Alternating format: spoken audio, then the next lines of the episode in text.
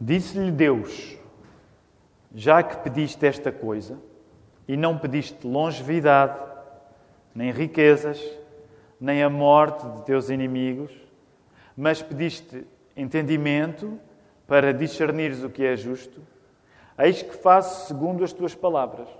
Dou-te coração sábio e inteligente, de maneira que antes de ti não houve teu igual, nem depois de ti o haverá.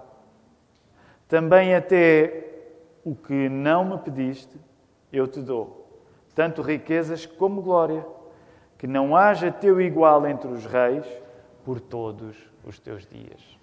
Ainda antes de podermos voltar a ficar sentados, convido todos a podermos olhar à nossa volta e saudarmos-nos com, com o olhar, com as mãos, sem, sem que nos toquemos, não é? Vivemos uma época especial podemos voltar a ficar sentados.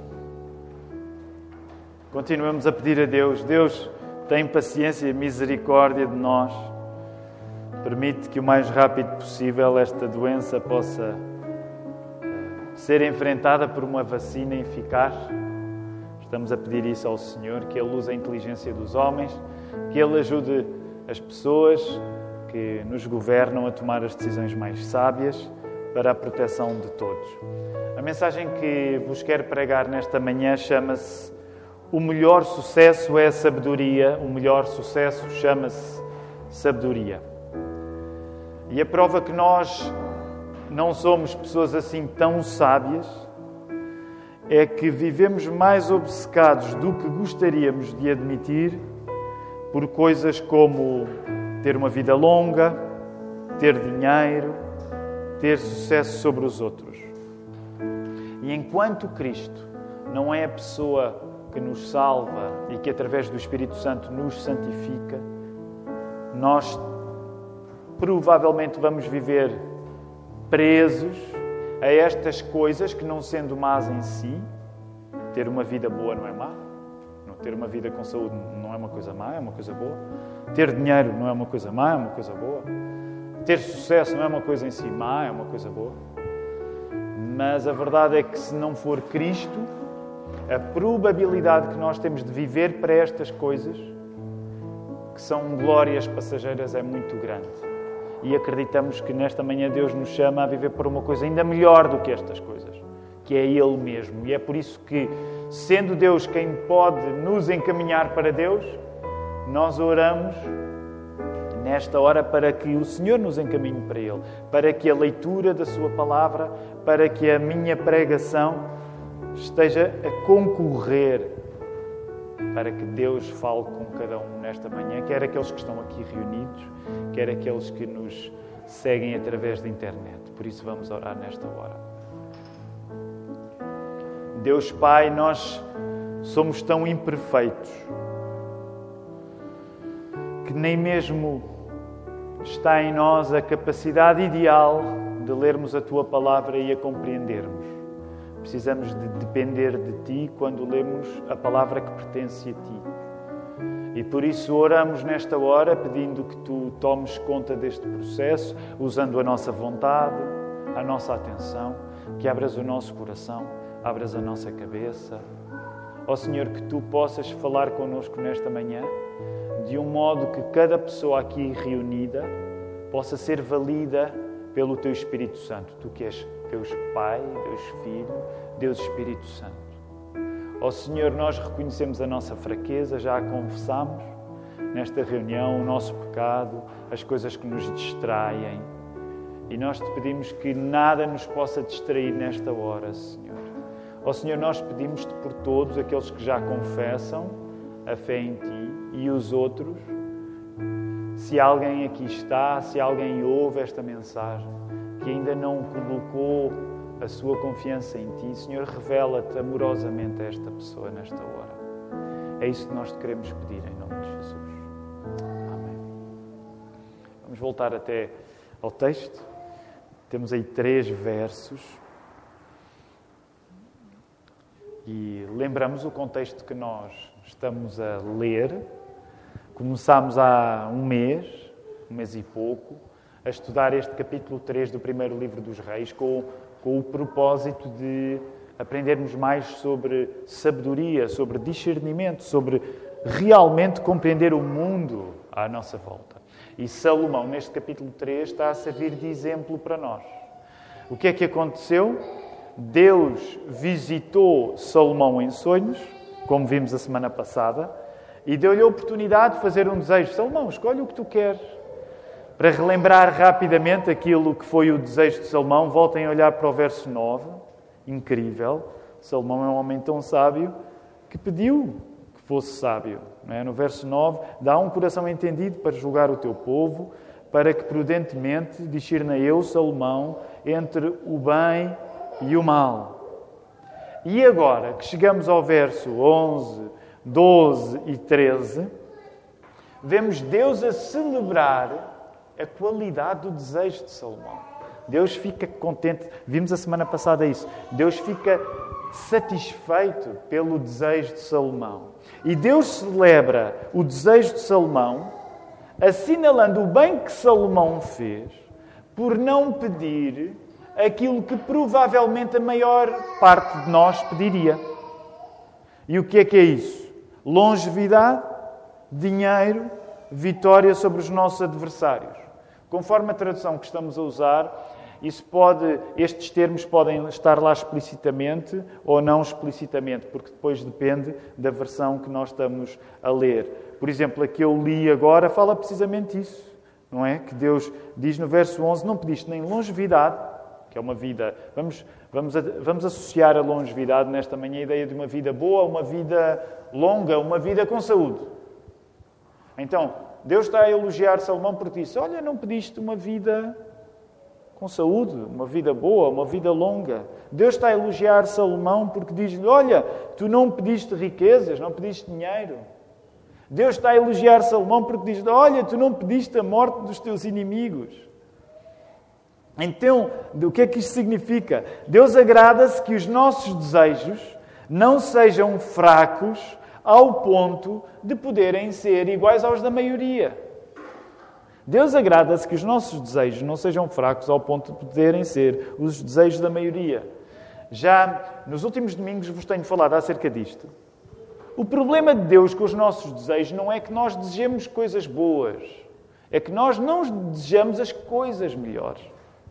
E desejar, já estão a ver onde é que a palavra de Deus quer chegar esta manhã. Desejar coisas como saúde, dinheiro, ou sucesso ou vitória, não é por si mau, mas não merece o elogio de Deus. Não são desejos que Deus diga: ora, isto está um grande desejo que tu desejaste.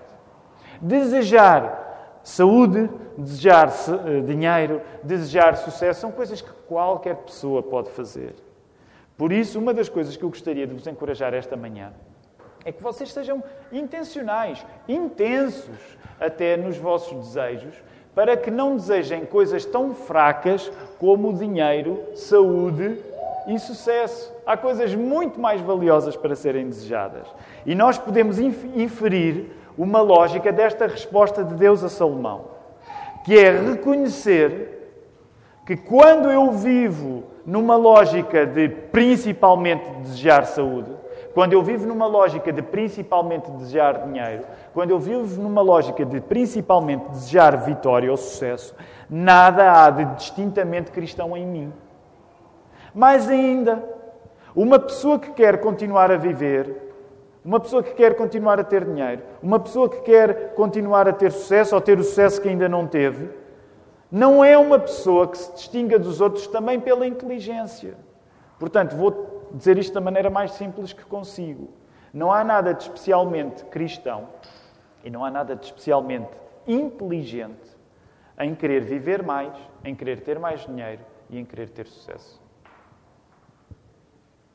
Por outro lado, também temos de reconhecer, porque o texto vai nos dizer isso, voltem por favor a ler o verso 13. Isto é um texto rico.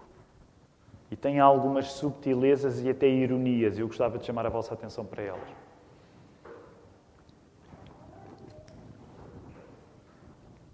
Aliás, no primeiro turno, fiquei satisfeito, não é? Vocês têm me ouvido nos últimos domingos a pedir se têm questões escrevam para geral.igrejadalapa.pt. Aliás, o Manel já fez esse anúncio. Se há algum motivo de oração que tem e que gostaria que orassem por si nesta hora, assinale isso no final, que um dos diáconos ou um dos pastores poderá orar por si. Mas se tem alguma questão acerca da mensagem, quer esteja aqui ou tenha estado no primeiro turno ou vá estar no terceiro, quer esteja lá em casa, envie geral.igrejadalapa.pt porque à quinta-feira nós colecionamos essas questões e dedicamos-nos em diálogo sobre o texto a falar acerca delas. E fiquei muito satisfeito porque logo a seguir ao culto, a pessoa que estava ao meu lado colocou logo uma questão. Portanto, há questões que hoje podem nascer desta, desta mensagem eu quero suscitar, quero encorajar-vos a colocar, se for o caso.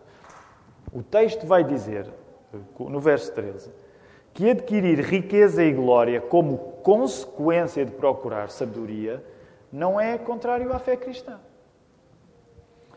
Até parece uma certa ironia, porque vejam lá, verso 13, Deus diz: E também até o que não pediste, te darei. Ou dependendo das traduções que têm, tem algumas colocadas no passado, porque o, o modo como o hebraico como no original os verbos se aplicam, não é o modo como nós aplicamos no português do século XXI. Mas diz aí o verso 13: Também até o que não pediste, te dei, assim riquezas como glória, que não haja teu igual entre os reis por todos os teus dias. Reparem nesta ironia. Alguns dos prémios da verdadeira inteligência espiritual, alguns dos prémios da verdadeira sabedoria, parecem os objetivos das pessoas sem ela. Alguns dos prémios das pessoas sábias é que elas alcançam aquilo que as pessoas sábias não desejam para si. Desculpem, aquilo que as pessoas não sábias desejam para si e nunca vão ter. Algumas das consequências de tu seres inteligente é que tu podes atingir aquilo que as pessoas que não são muito, muito inteligentes querem atingir e provavelmente nunca vão conseguir. Salomão, reparem, não desejou riquezas, Salomão não desejou glória, mas Deus faz questão de que Salomão alcance riquezas e de que Salomão alcance glória como consequência de ter preferido o melhor, a sabedoria. E aqui eu gostaria de suscitar a vossa memória. Em que parte dos discursos do nosso Senhor Jesus é que há uma relação semelhante entre ter como acréscimo algo que não foi a nossa prioridade. Em que parte do, dos discursos do nosso Senhor Jesus no Novo Testamento, nos Evangelhos, aparece um esquema parecido em que a pessoa não toma uma coisa como a primeira, mas ela é-lhe dada como segunda. Recordam? Dou-vos algum tempo. Em que parte é que Jesus está a falar e que, basicamente, ele aplica a mesma lógica de Salomão. Salomão não desejou glória e não desejou riqueza como as primeiras coisas, mas Deus dá-lhe como consequência de ele ter desejado o mais importante. Em que altura da vida de Jesus é que há alguma coisa parecida? Ele diz. Lembram-se? Buscai primeiro o reino de Deus e todas estas coisas vos serão acrescentadas. Lembram-se, nós não foi assim há tanto tempo que estudámos este texto, quando estudámos o Sermão do Monte. A lógica é semelhante. Jesus, no Sermão do Monte, nesta fase do texto, estava a pregar para: olha, vocês não vivem ansiosos pelo que hão de comer, pelo que hão de beber ou pelo que hão de vestir. Mas busquem primeiro as coisas do reino de Deus e todas estas coisas vos serão acrescentadas. Então é a mesma lógica que está aqui a acontecer. Salomão não desejou glória não desejou riqueza, mas desejou sabedoria, desejou ser como Deus, desejou o caráter de Deus. E por ter desejado a coisa boa que é o caráter de Deus, então Deus dá-lhe aquilo que ele não tomou como prioridade, que neste caso era a glória e era a riqueza. A mesma coisa o Senhor Jesus nos prometeu. Não há nada de errado em tu levares a sério a necessidade que tens de comer. Não há nada de errado em tu levares a sério a necessidade que tens de beber. Não há nada de errado em tu levares a sério a necessidade que tens de vestir. Não há nada de errado em tu seres responsável e valorizares estas coisas. Mas o que Jesus estava a dizer é: não valorizes estas coisas em primeiro lugar. Mas se valorizares as minhas coisas, as coisas de Jesus, em primeiro lugar, se buscares primeiro as coisas do reino de Deus, então estas verão como consequência. Elas não foram uma causa, mas tornam-se uma consequência. E há um paradoxo em, para, em, nós podermos ter como consequência aquilo que não era a nossa causa. Não é? Causa é aquilo que nós procuramos. Consequência é o resultado de nós termos procurado alguma coisa. Interessantemente, hoje nós já lemos Filipenses. Não precisam de abrir lá, mas lemos um texto que é muito importante para quando nós olhamos para, primeiro, para o primeiro livro de Reis, no capítulo 3. Nós lemos Filipenses, do capítulo 2, do verso 4 ao 11. E vimos como toda esta moral da história que nós estamos a compreender acerca de Salomão se materializa na vida do nosso Senhor Jesus Cristo. Porque Cristo esvaziou-se de tudo, expondo-se a uma morte vergonhosa e recebeu depois a glória da qual abdicou. O que é que nós acreditamos acerca do nosso Senhor Jesus? Que Ele está nesta hora sentado à direita do Pai. Ele já está glorificado à direita do Pai. O que é que o texto que nós lemos lá em Filipenses 2 nos diz? Que, por enquanto, a sua glória diante do Pai, ela ainda não é reconhecida por quem?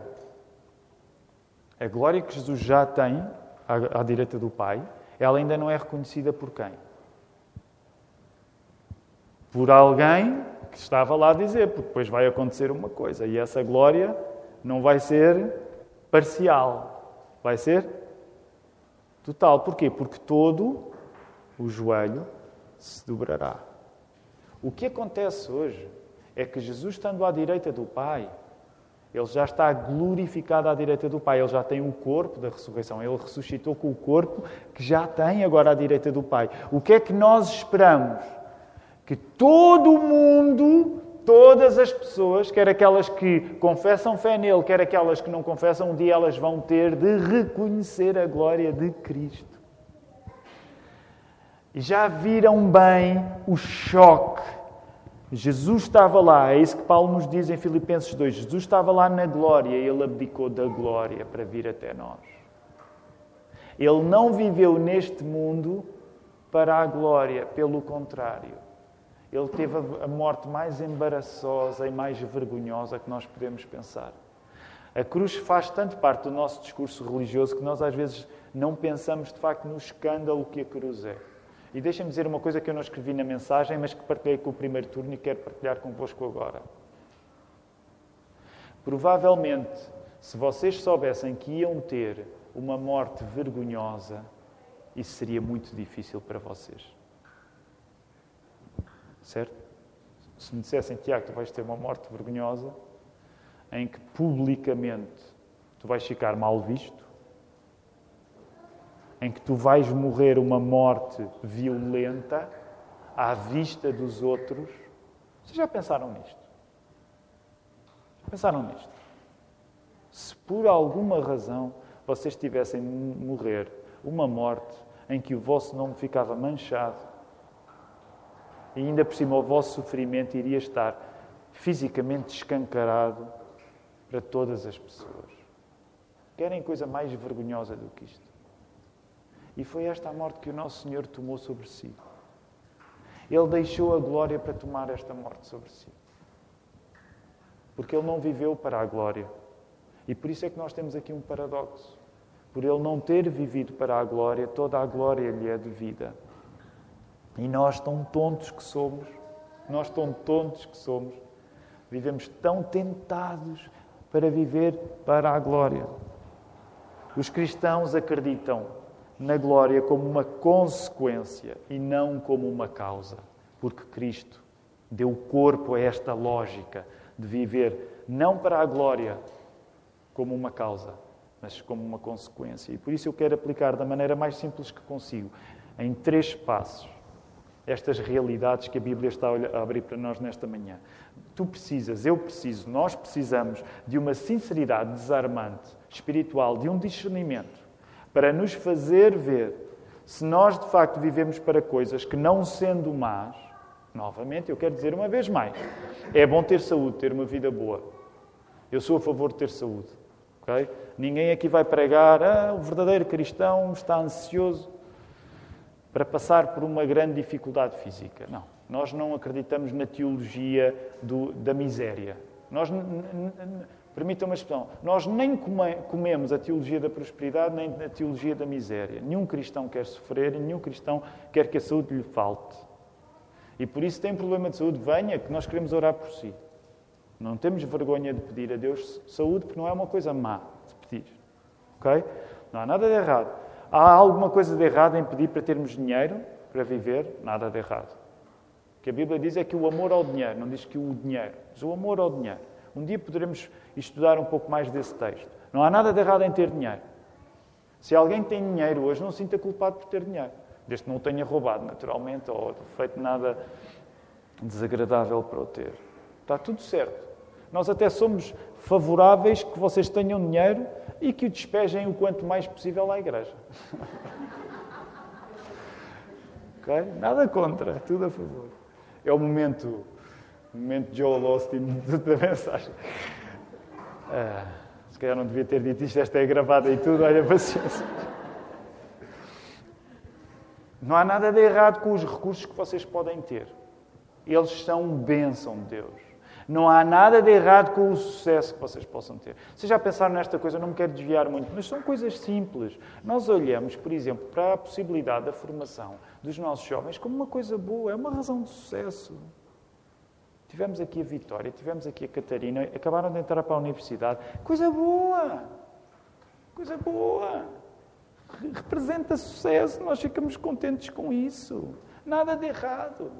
Não há nada de errado nestas coisas, mas o que nós queremos é que o Espírito Santo nos diga: Tiago, será que tu estás a viver para a glória de Deus e não para estas outras pequenas glórias? E deixa-me dizer, já pensaste na liberdade que é quando tu podes não viver carregando o peso de teres sucesso, de seres reconhecido pelos outros. Deixa-me dizer, de teres saúde, Claro que queremos ter saúde, mas há alturas na vida, sabem o que é o melhor que temos a fazer? Às vezes há alturas na vida em que a nossa opção por ser saudável é aquilo que nos tira saúde. Às vezes temos de encarar, somos mais fracos em alguma coisa, o nosso corpo. Portanto, todo o peso que é eu viver para ter sucesso, eu viver para ter dinheiro, eu viver para ter saúde, já pensaram o, o que é que significa quando eu sou aliviado desse peso? E essas coisas não precisam de ser o meu objetivo da vida. Não são coisas más, uma vez mais. Elas não são coisas más, mas elas não precisam de ser o objetivo da minha vida. As pessoas que efetivamente se distinguem ao nível de serem reconhecidas por Deus, ao nível de serem reconhecidas eventualmente até pelos homens, são geralmente pessoas que não procuram esse reconhecimento. Já pensaram isso? É mais provável, até numa lógica de querer ficar na história, que eu acho que não é um propósito muito cristão, mas alguns de nós podemos ser tentados com isso. Mas já pensaram que provavelmente as pessoas que mais ficam na história são aquelas que não estavam preocupadas em ficar na história? Portanto, considera isto como segundo ponto da nossa reflexão. Já pensaste como a tua vida pode mudar quando o teu radar deixa de detectar pessoas de sucesso para detectar pessoas de sabedoria? E eu vou dar um exemplo, não consigo fugir dele, porque é uma luta também na minha vida, que é, nós vivemos num mundo que hoje, por estar tão digitalmente ligado, as figuras de sucesso têm, uma, têm um magnetismo tal que não é nada difícil que nós nas redes sociais nos juntemos, às vezes às centenas, aos milhares, aos milhões de pessoas que já seguem uma pessoa, porque ela tem muito sucesso. E a verdade é que depois as imagens que conquistam o nosso coração são imagens de pessoas com um sucesso aqui, que permitam-me dizer que raramente é sabedoria aos olhos de Deus. Agora imagina que a tua vida começa a ser mais marcada pela busca de pessoas com sabedoria do que pela busca de pessoas com sucesso tu começas a conduzir-te de outra maneira. O Espírito Santo começa a conduzir-te de outra maneira. A prioridade para ti já não é necessariamente o reconhecimento. E Deus reconhece as pessoas que não procuram reconhecimento.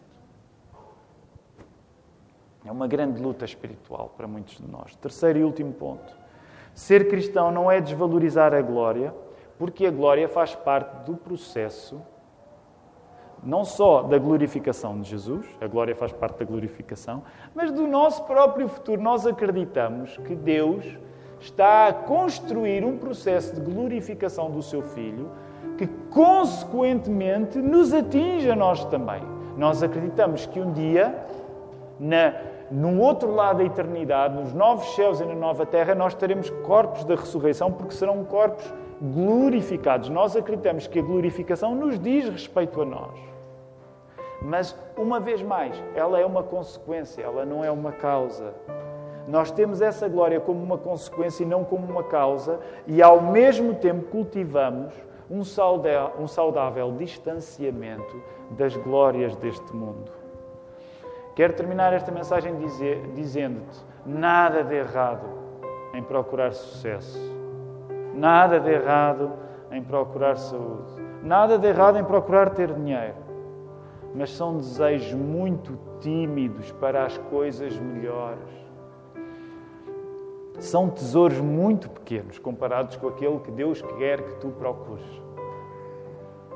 Por isso, nesta hora que o Senhor acenda o melhor desejo em nós, que é um, por uma sabedoria que é intimidade com o nosso Salvador Jesus. Eu quero convidar-vos a poderem ficar de pé e terminarmos com uma oração.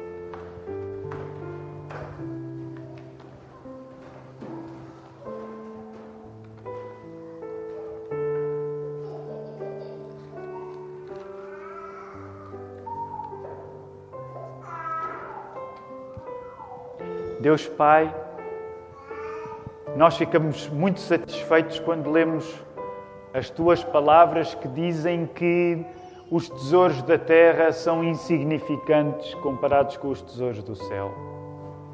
Os tesouros daqui corroem-se, os ladrões tentam roubá-los. E no céu há um tipo de tesouros cuja traça e a ferrugem não podem corroer e onde ladrão nenhum, por muito que se esforce, ele pode roubar. Obrigado, Senhor, porque tu és um Deus que nos quer dar coisas. Tu és um Deus que nos deu a coisa melhor. Deste a ti próprio no teu Filho, Senhor.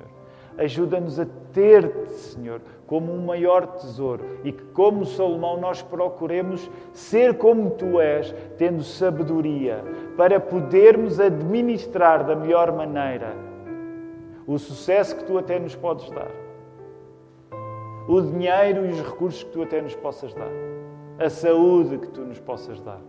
Lembra-nos, Senhor, a nossa vida é tão breve e passamos a vida a correr atrás de coisas que rapidamente perdem o prazo de validade.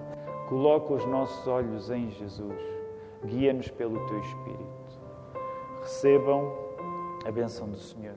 Que a graça do Senhor Jesus Cristo, o amor de Deus Pai, a comunhão do Espírito Santo sejam convosco, agora e para sempre. Amém. Vamos ficar sentados.